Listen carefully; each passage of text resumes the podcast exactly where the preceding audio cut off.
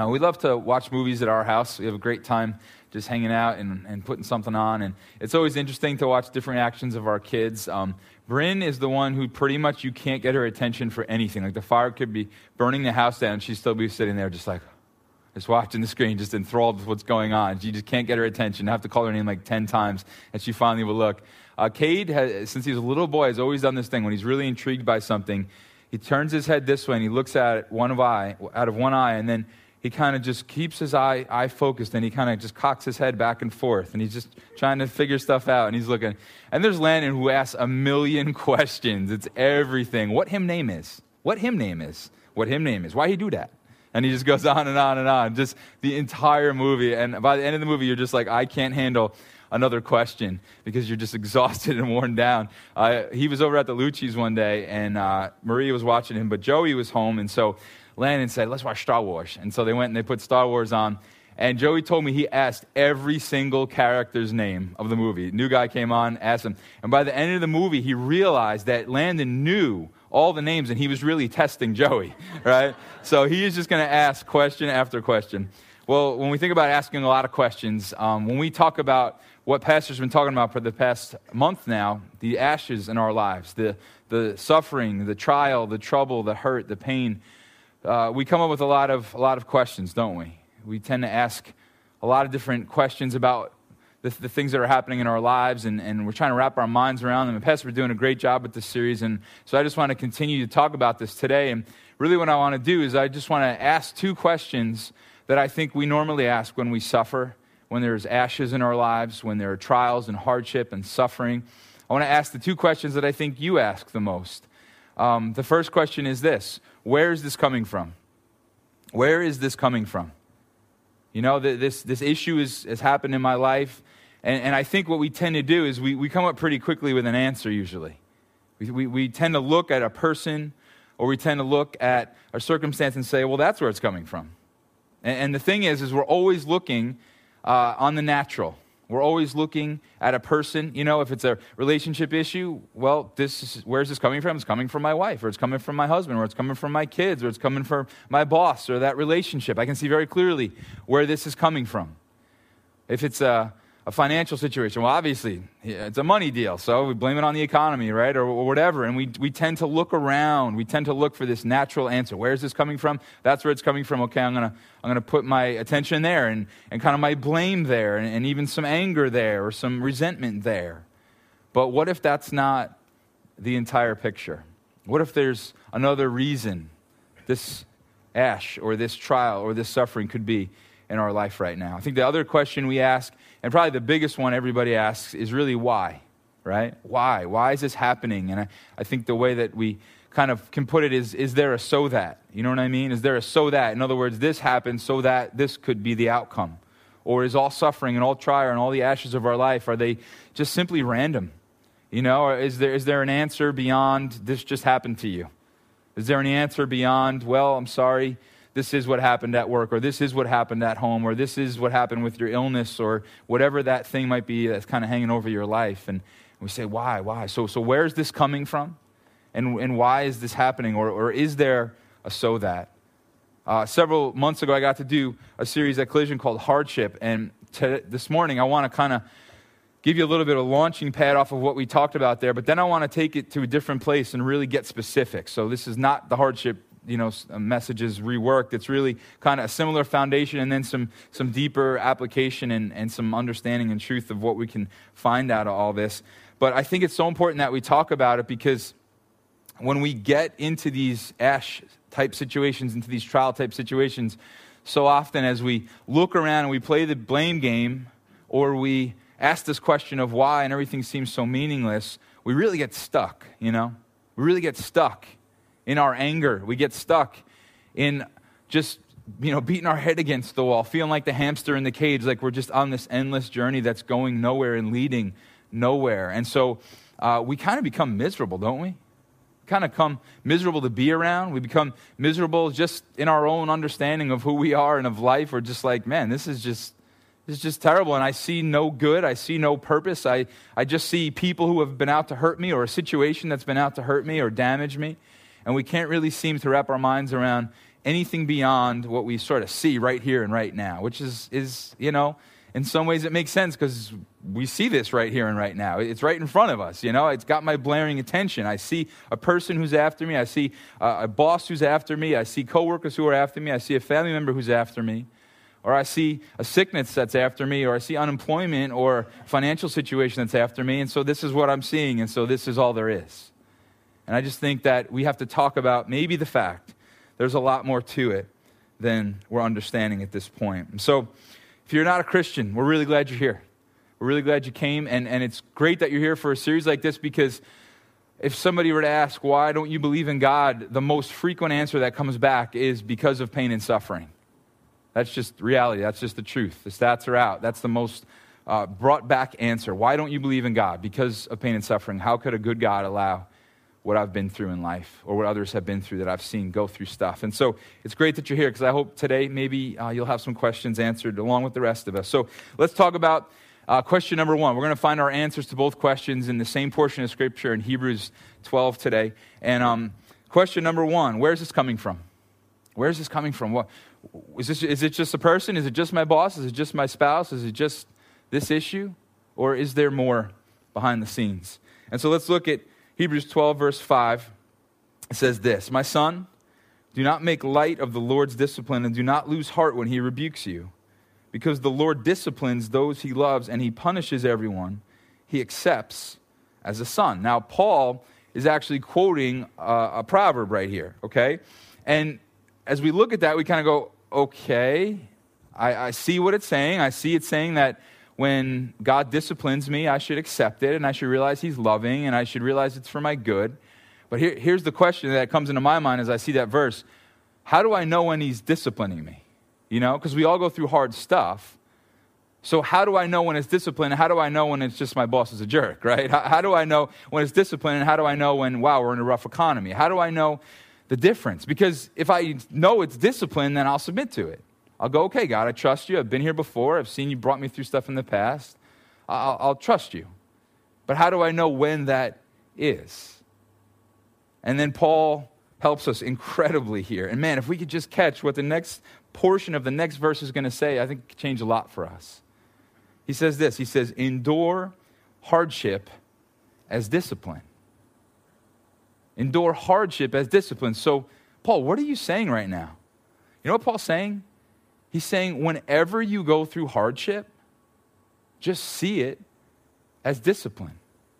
He, he doesn't differentiate. He doesn't go, okay, when your boss does this, that's discipline, or, or when you go through that, that's discipline, or when you get sick, or finances, or that's discipline. But this isn't. No, what he says is, is so powerful.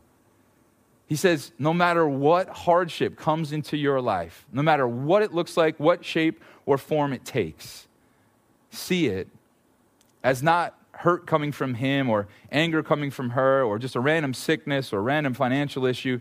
No, see it as discipline. So, so really, what he's saying up front is change your view. Like when you go through something hard, don't look around and begin to say, oh, it's his fault, it's her fault, it's the economy's fault, it's this person's fault. No, no. If any amount of hardship comes into our lives, we actually we look up. We go, okay, maybe I didn't see this coming and maybe I don't get it yet, but rather than just seeing it as coming from the people around me, I'm actually going to look at God and say, okay, I'm going to see this as coming from you. Now, some of you are freaking out. You're ready to start stoning me and throwing things at me because you just can't see how that could be right. But let's continue on here. Um, Charles Stanley, who's a pastor, if you're, if you're a Christian, you've probably heard that name or you've heard of his son, Andy Stanley. And, and Charles Stanley has, um, I mean, just ministry all around the world. And I was watching uh, an interview with him recently, and something was so powerful that he said. Um, when you're in ministry, uh, it's really hard sometimes. There are great seasons. Right now, I feel like I'm in a great season of ministry. I feel encouraged. I feel like ready to go. But sometimes you don't. Sometimes you just feel like giving up. You feel like everybody hates you. You just don't want to even get up and ever speak again or ever show your face again. And, and I can only imagine a guy who's on TV and the radio and broadcast all around the world just magnifies the problems, okay? And so here's a guy who's been through so much, uh, literally was punched in the face in a, in a church staff meeting once. That tells you how church life can get sometimes. Thank God, never happened here. But literally punched in the face in a deacon meeting, I think it was. Um, just gone through some horrible things in his life because of being a pastor. And you know what he said? He said, because somebody asked him about going through all that and how do you handle it? And you know what he said so powerful? He said, Several years ago, I felt like God just spoke to my heart. And he said this He said, No matter what anybody does to you, no matter what anybody says about you, no matter how they you know, gossip about you or tear you apart or try to kick you out of the church, no matter what they do, he said, See it as coming from me. See it as coming from me. See it as something that I'm over, I'm in control of, and I'm allowing in your life for a reason. Isn't that exactly what Paul's saying? Endure hardship as discipline. No matter what it is, see it as coming from God for a purpose. Rick Warren says this He says, God has a purpose behind every problem. A purpose behind every problem. See, I think so often we're always pushing back at the problems. We're just trying to put the fire out, right? What if God is trying to do something very different with these ashes in our lives? Now, some of you guys have a pit in your stomach right now because you're thinking this Doug, what good does it do to look at the hardship in my life, or the trial in my life, or the ashes in my life, and instead of blaming a person, now blame God? How does that help? That just makes the problem worse. I was blaming my spouse, now I'm blaming God, and I'm angry at Him. How does this help? How does this work in any way? Why, why is this good news this morning that I should stop looking around and change my view and look at God? Well, look at the next verse. It says this, the, rest, the next part of verse 7 says, God is treating you as sons. God's treating you as sons. This, this hardship, this discipline that comes, God, God's not out to destroy you. He's treating you as a son. Now, for some of us, that breaks down a little bit because of our relationship with our earthly father. And Paul's actually going to address that in a minute. So, you know, hang in there with me. But what Paul is saying here is so powerful. He's going, look, God's looking at you not as this object of his anger, he's looking at you as his child as his son, and he's a good dad. Some of you have not had good dads. And again, so this starts to break down, but, but this is a good dad looking at a son, looking at a daughter, saying, I want the best for you. I, am I've, yes, I, have got you in a season of discipline right now. And, and, you guys understand if you're, if you're a parent, discipline isn't always uh, a response to someone doing something wrong. Like, we got to understand that up front, right? Sometimes it is, right? Kate, you know, stop hitting your sister with the Barbie doll. Okay, that's, that's response to something wrong. But sometimes it's just, all right, bud, we got to get to bed. We got to get to bed because you got school in the morning right? That's, that's a form of discipline, right? I'm going to help discipline them and get them in back in the next few weeks. Got to get them back into the swing of things, getting up early, going to bed a little, uh, get, going to bed a little earlier. That's a form of, of discipline, or, or, or, you know, like as we discipline ourselves with what we eat or exercise or all these different kinds of things. So the discipline isn't always a response to you being uh, in, in a bad place. It's just God looking at you or I and saying, I'm working on something here. I'm trying to mold your heart a certain way and so rather than seeing it as coming from your boss or your spouse or the financial economic times we're in, see it as a situation that I'm going to use for your good. So that helps me a ton. That helps me a ton. Because now instead of being mad at this person or that person and carrying bitterness and resentment in my heart, I can go, wait a minute.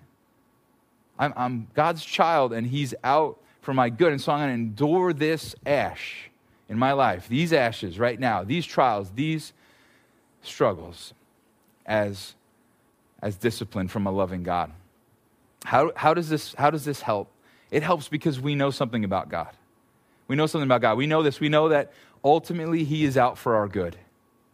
Ultimately, He's out for our good. And so I think we do this all the time. Don't you do this? Somebody comes up to you and they give you some kind of feedback, and there's someone that you really can't stand. You know they can't stand you, and they don't have your best in mind. So what do you do with that feedback? You throw it out. But what do you do with feedback from somebody that you know has your best in mind, and they come up to you and they say something real hard. You go, wow. Okay, apparently I needed to hear that. And because I know you have my best in mind, you have my good in mind, then I'm going to take that and I'm going to run with it rather than just throw it away and get angry, you know? So if so, I get some kind of email, Doug, you're a horrible speaker, never get on the stage again, you know, God's not using you, you're, you know, this and that.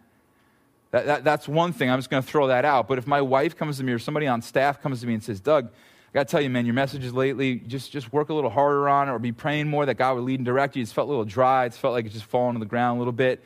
I'm not going to take that as an insult. Why? Because I know that they're out for my good. I'm going to endure that hardship. That's going to be a hard thing for me to hear, but I'm going to endure it as discipline. Okay, I needed to hear that, and I need to move forward now. And so we change our view all the time. We, we, we give certain people permission to speak into our lives, even if it's hard. And that's exactly what I'm saying here. We, so often we're looking around at people and circumstances who are trying to hurt us and they're out for our bad. And, and yet, here's God saying, wait, wait, endure this as coming from me. I'm out for your good.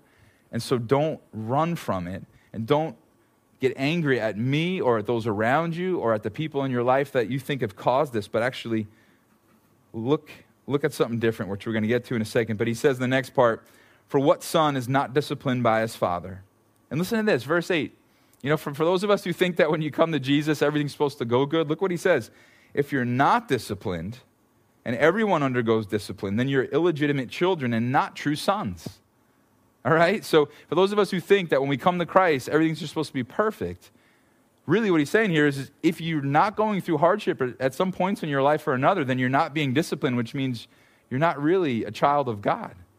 And so that's really the opposite of what we so often hear. But look at verse 9. He says, Moreover, we've all had human fathers who disciplined us, and we respected them for it. But how much more should we submit to the Father of our spirits and live? So he's going, Look, we've all had earthly dads who have disciplined us. How much more can we trust that when we're being disciplined by our Father in heaven, who's out for our good, that everything is for a purpose, everything is for a reason, that it's going to come together. Verse 10 Our fathers disciplined us for a little while as they thought best. And I think Paul addresses here those of us in the room who have had uh, bad dads, who've had rough situations with our fathers. He's going, Look, we've had earthly fathers, they did their best. Right or wrong, they did their best. But then look what he says in the next part. He says, But, okay, so maybe our fathers didn't do the greatest job, but God disciplines us for our good. Even if our earthly fathers didn't discipline us for our good, even if they were angry and they, they did things they never should have done, he's saying, Look, I want, to com- I want to contrast this. Our earthly fathers may have screwed up, but God disciplines us for our good. And remember, when we see that word discipline, we have to think of the word hardship. So the hardship that we go through is for our good. So I hope the question number one has been answered for you. Where's this coming for, from? Well, maybe it's an attack of the enemy. Maybe it's a person in your life who's treating you horribly. Maybe it's a financial situation because of the economy. But we got to realize God's over all those things. God's over Satan. God's over the people in your life. God's over the economy. And so, if there's something that's coming to your life from my life, Paul's saying here, don't just see it as the economy, see it as me. See it as me allowing this for a purpose and for a reason. Now, we're only halfway there. So, again, you still want to throw rocks at me. Hang on, we're only halfway there. Is there a so that? Is there a why? All right, Doug, you're telling me we're to endure all things as this discipline from a loving God who's out for our good. What's the so that? What's the why? Why would he choose to do things this way? Well, the last line we just read was, But God disciplines us for our good. Look at the next line that we may share in his holiness. Now, there are a billion reasons why God allows us to go through hardship. But we're going to look at a few here that Paul names specifically. And one of them is that we may share in God's holiness, that we actually may be changed into what God is. God's different than us, right? And you know what? The things you and I so often pray for are things like love and joy and self control and peace and patience and all these kinds of things, right? Don't we always ask for that, right? God, I want to be more loving. God, I want to be more joyful. Guess what? That's a part of God's holiness. Those are the things that make him holy, the things that make him separate. And you know what? When you and I are going through these hardships, going through the ashes of our lives, he's at work saying, All right, I'm making you more holy. You know, in the prayer time today, several people prayed something along the lines of, God, make us more like you. Make us more like Jesus. Do you know how that happens? It's so often in the ashes of our lives. It's so oft, often in the hardship and in the trials of our lives. My son Landon, a few months ago, had pink eye, and the doctor gave us those drops. Remember those drops of doom that you have to put in your children's eyes when they have pink eye. It's like, who invented that? Like, give me anything else but, but that, right? And so, we, I mean, me and Kelly, I literally got like lay on my four year old, right? I'm like 200 pounds, he's 30, and I got to lay on top of him, you know? And, and Kelly's able to drip these things. And it's like, he's just fighting and screaming, and he's trying to sit up as soon as he can so they can drain down rather than go in. And I mean, just fighting us in every possible way. And if only he would get it through his head, buddy, this hurts. We, we understand that. This does not feel good. Your eye's already a mess. This hurts. But man, if you fight us on it, your eye's only going to get worse. God forbid to the point where you could lose it if you just let that infection do its thing.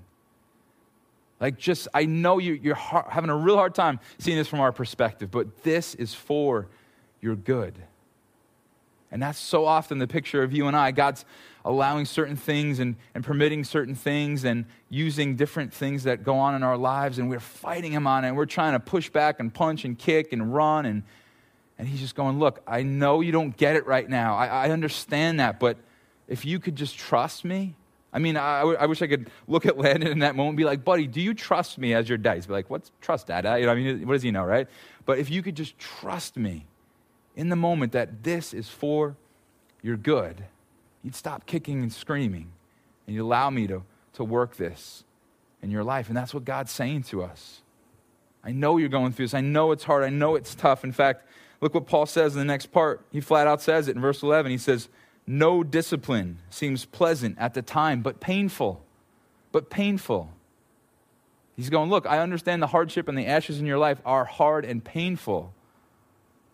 You know, I think about being a kid and being disciplined. I remember once my mom had to discipline me, and she says, Go upstairs, and I'll be up there to, you know, punish you in a few minutes.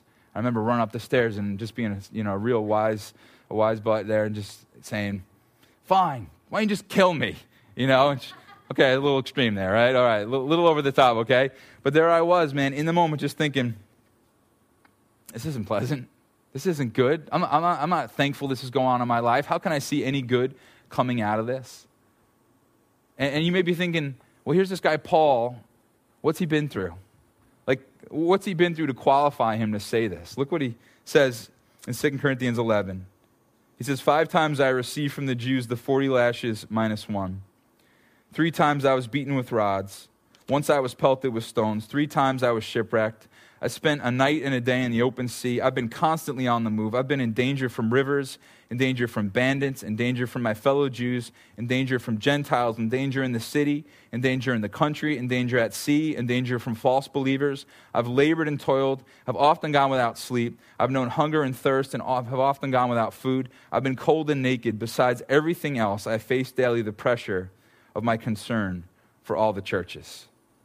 So the guy who's telling us, to endure hardship as discipline has been through more than all of us in the room put together in his life.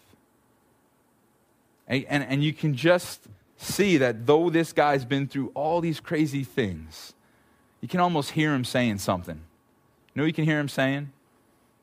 This is really hard. This isn't pleasant. But I, I know God's using it. Every stone I get hit with, God's using. Every time I go without food, every time I'm cold and naked, every time I get made fun of, spit at, beaten, and left for dead, I know God's using it ultimately for my good. And so, we're about to find out another thing that, that this produces. The last verse we read was verse 11, which said, No discipline seems pleasant at the time, but painful. And then he says this Later on, however, it produces a harvest of righteousness. Later on, it produces a harvest of righteousness. So, already saw it, it helps make us holy. But another thing it does is it, it produces a harvest of righteousness. In the Greek, the word righteousness means this the quality or characteristic of upright behavior. You ever pray this prayer? God, help me never do that again. God, help me never do that again. Help me never lose my temper like that. Help me never to look at that on a, on a you know, computer screen again. Help me never pick up that bottle again. Help me never to say that word again. Help me never treat my kids or my wife like that again. You ever prayed that? Did you know that the ashes of our lives so often are the times God is answering that prayer? He says later on, no punishment seems fun at the time, but later on, it produces a harvest of not looking at the screen anymore, of not picking up the bottle anymore, of not yelling at your wife and kids like that anymore. Isn't that crazy? No discipline is pleasant at the time, but later it produces this harvest. And I just, I love that word harvest because I think so often we pray this prayer God, change me, change me, change me. And the next day we're not changed. And we start to wonder why. And I love the word harvest. Imagine a rookie farmer going out, buying some seeds, planting them in the soil, watching them, just standing there watching them. Stays out there all night, nothing happens you know, digs them back up, goes back to the store next day, goes, you, set, you sold me some garbage seeds here, man. This did nothing. And the guy at the store goes, You waited a day? You, you waited a day? No, no, this is going to be the harvest time, but that harvest time is down the road. And some of you guys are in the middle of some intense hardship. And you're like, Look, these seeds have been planted here, God, for a long time. I don't see anything growing yet. He's going, No, no. See, later on, it'll produce a harvest of righteousness. You got to hang in there and you got to wait and know that God is a good God. The last thing it produces is peace. Isn't that weird? Peace. The discipline, the ashes of our lives ultimately will produce in our hearts peace, which again just seems so backwards, right? Somebody was once asked to draw a painting of peace. And so they, you know, did the thing and they brought it back to the person who asked them to do it. And the person who asked them to do it was shocked at what they had drawn. Because what they had drawn was this sea, and there were all these waves, and there was a storm, and there's lightning, and there's rain, and it's just this horrible scene. And up in the corner, there was a bird tucked away in a cave. And that just spoke exactly what peace is all about. It's not a beach with a sailboat and a, a perfect sun up in the sky. It's in the midst of that storm and that craziness, a nice little cave called Jesus, called God, that you and I are tucked away in, knowing the peace of God in the craziness of our lives and the hardship. And so there are a billion so that's. We don't have time to get to them, and Paul didn't either. But there are a billion reasons that God allows this discipline in our lives. And it's hard. It's hard sometimes. It's so difficult sometimes to keep hanging on and to keep going forward. But what Paul's trying to help us understand today is so powerful because he says this at the very end of these verses. He says, All right, so righteousness and holiness and peace are there for those who have been, look at the word, trained by it. For those who've been trained by it. By what? By discipline, by ashes, by hardship.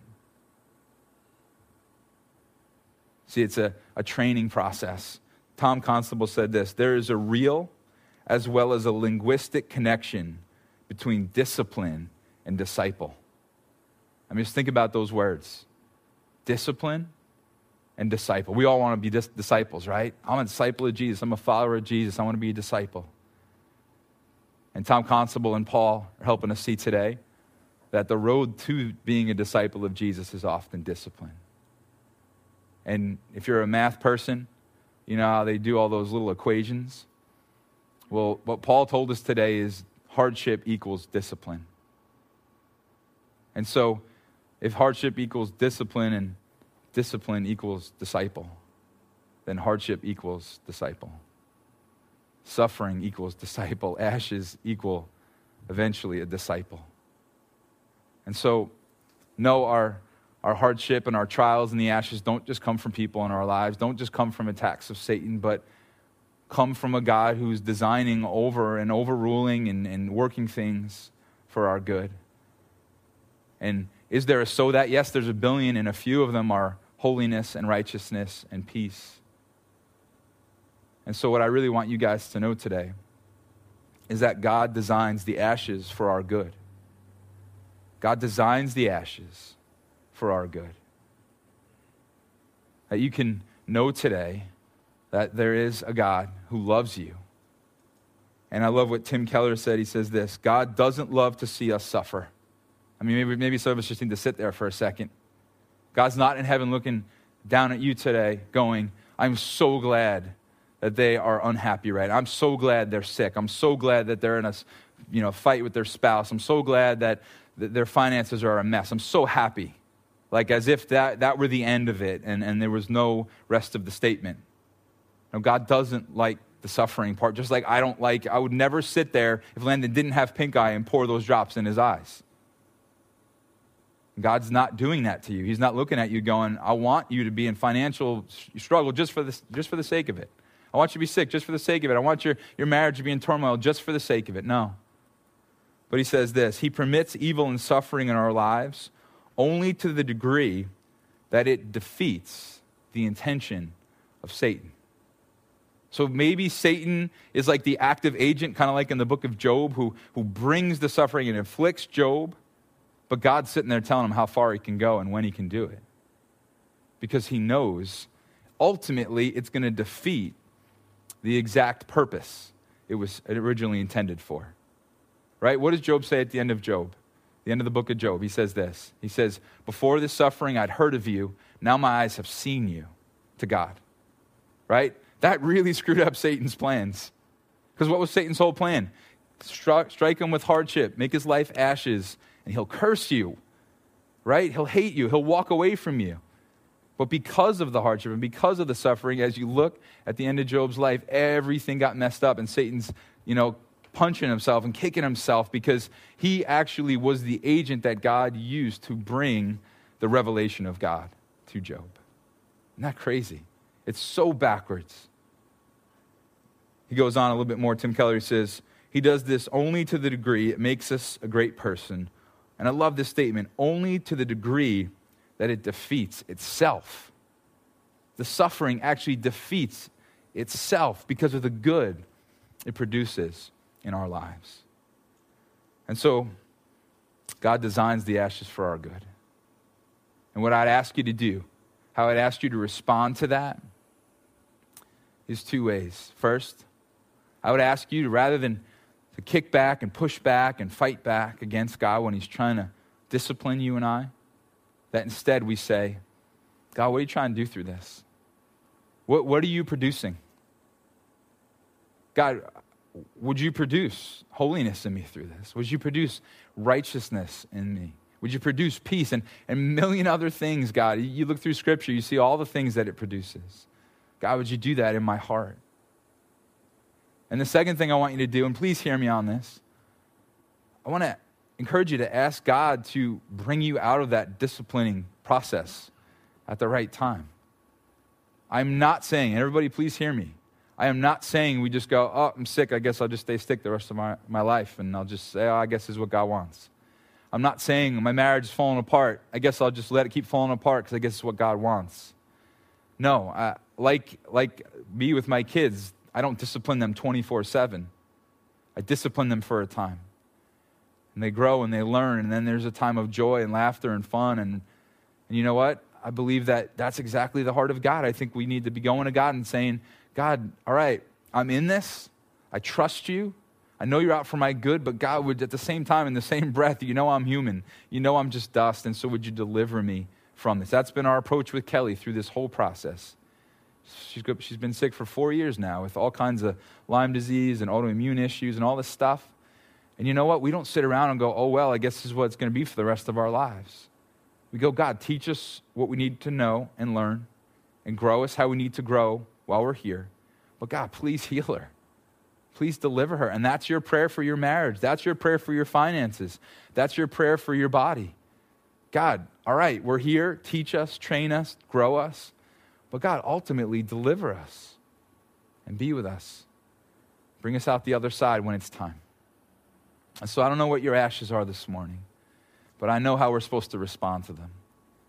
And I can 100% relate to you with the struggle of it sometimes. That there are days Kelly and I are just so done with it. And yet, it's not over yet.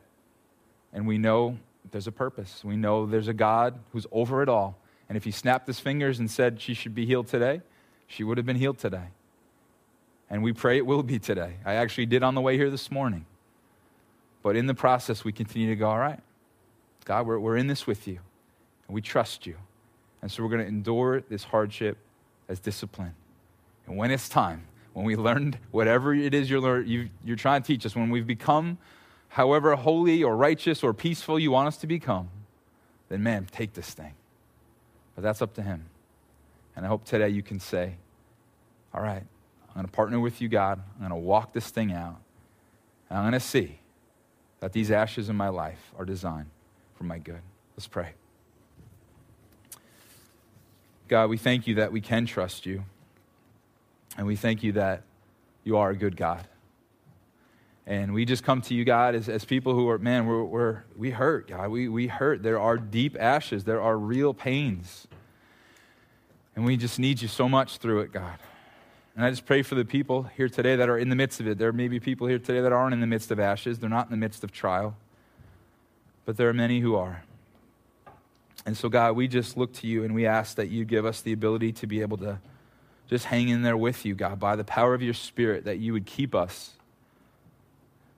Now, God, you would make us holy and make us righteous and make us peaceful. And whatever else, all the other things you're trying to produce in us. And that God, you would just at the time it's appropriate, release us from these ashes. When you've done in us what you know to do, God, bring us to that new place in our lives, Lord. And so, God, help us. But we thank you, Lord, that we don't have to look around and be angry at people anymore. We don't have to shake our fist even at the devil today. We can know that you are com- completely in control. And if any ounce of hardship has entered our lives, it's because you're accomplishing good through it. And we thank you there's these so that's, these whys, these reasons, these answers. And we just pray for your help. So if you're a Christian, would you just Think about those things in your life right now. Those hardships, those ashes, and, and would you just maybe forgive the people you've been holding responsible? And instead change your view to look to God and say, All right, God, I'm going to choose to see this as coming from you. And not just coming from you as some random, horrifying event in my life, but as something that is going to be the tool for good. And would you also pray, God, deliver me when this has run its course? Would you deliver me from this situation? And if you're not a Christian here today, I hope maybe you've seen the heart of God.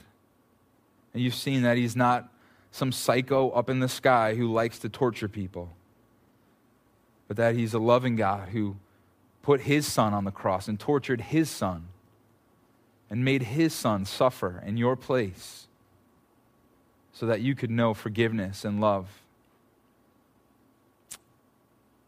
The offer is open to you today to follow Jesus as your Savior. He died for you, He loves you, He rose again, and He wants to just show you how real He is. And He wants to walk with you through the hardships. See, that's a whole other message I could have preached about this, is how God walks with us through the hardship and how Jesus went through more hardship than any of us combined. So, just so he could say, the Bible says that he knows what it's like. So he could relate to us. And so, you don't have a God who's distant and cold. You have a God who's walked where you've walked and loves you right where you're at. And if you want to be in a relationship with him today, you feel God doing something in your heart today, then I'd encourage you to pray something like this just quietly in your heart to him Jesus, thank you that you've walked where I've walked. Thank you that you've suffered even more than I ever will. Thank you for what you did on the cross. And I put my faith in the fact that you died and you rose again, and that you want me today to be yours. So forgive me for my sin and draw me close to you. In your name I pray. Amen.